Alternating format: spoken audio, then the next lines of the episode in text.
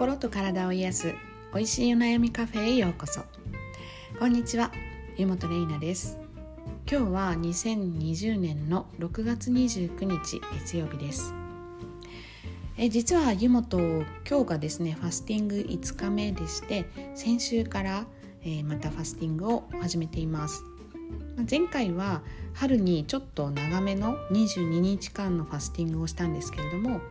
今回はね少し短めというかまあスタンダードな感じで1週間程度やってこのコロナのねあの自粛生活で毎日毎日あの家で3食作って子供たちの面倒を見てまた毎日毎日土日もなくっていう家事をこなしてっていうののストレスモヤモヤをちょっとすっきりしたいなと思って、えー、子供たちが通常登校になったタイミングで始めてみました。やっぱりね1日目2日目はあのー、食べない違和感っていうのがねこれ何度ファスティングやってもあるなーってすごく感じるんですね。あのドリンクを飲んでる限りお腹はあの大丈夫なのであのお腹すいたっつってイライラしたりあの死にそうとかなったりすることはないので大丈夫なんですけれどもやっぱりもう口がもぐもぐしてないのが大丈夫かなって思ってしまう。それが1日目2日目とどうしても違和感として発生するので、えー、初めてファスティングをねされる方にとってはこの1日目2日目がこう乗り越えられたらもう本当にいいんじゃないかななんて。3日目以降はねどんどん楽になりますし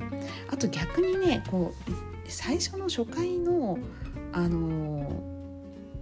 ファスティング初めてのファスティングの時はある程度緊張してやると思うのであの1日目も2日目も「あ大丈夫だわ大丈夫だ」って言って終わってしまうと思うんですけど2回目以降、え1回やったことがある。そして2回目3回目のファスティングの時にはもう分かっているのでどうしてもその脳の方からのあの指令でねほらやっぱり食べようよとかねあのいろんなこう誘惑が発生してそれに対して打ち勝つって方が大変になるかもしれないんですね。これメンタル面での話なんですけれども。なので意外とあの2回目のファスティングであじゃあやっちゃったっていう方もいらっしゃったりします、うん、なのでねこう体の面では1回目でいっぱいきちんとサポートをしてもらってあのこなすことができたらそれで OK なんですけれどもファスティング2回目以降はあのメンタル面でのサポート誰かに話を聞いてもらうとか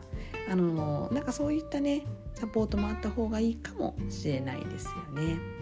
ちょっと今外の音が入っちゃいましたけど。というわけで今日は、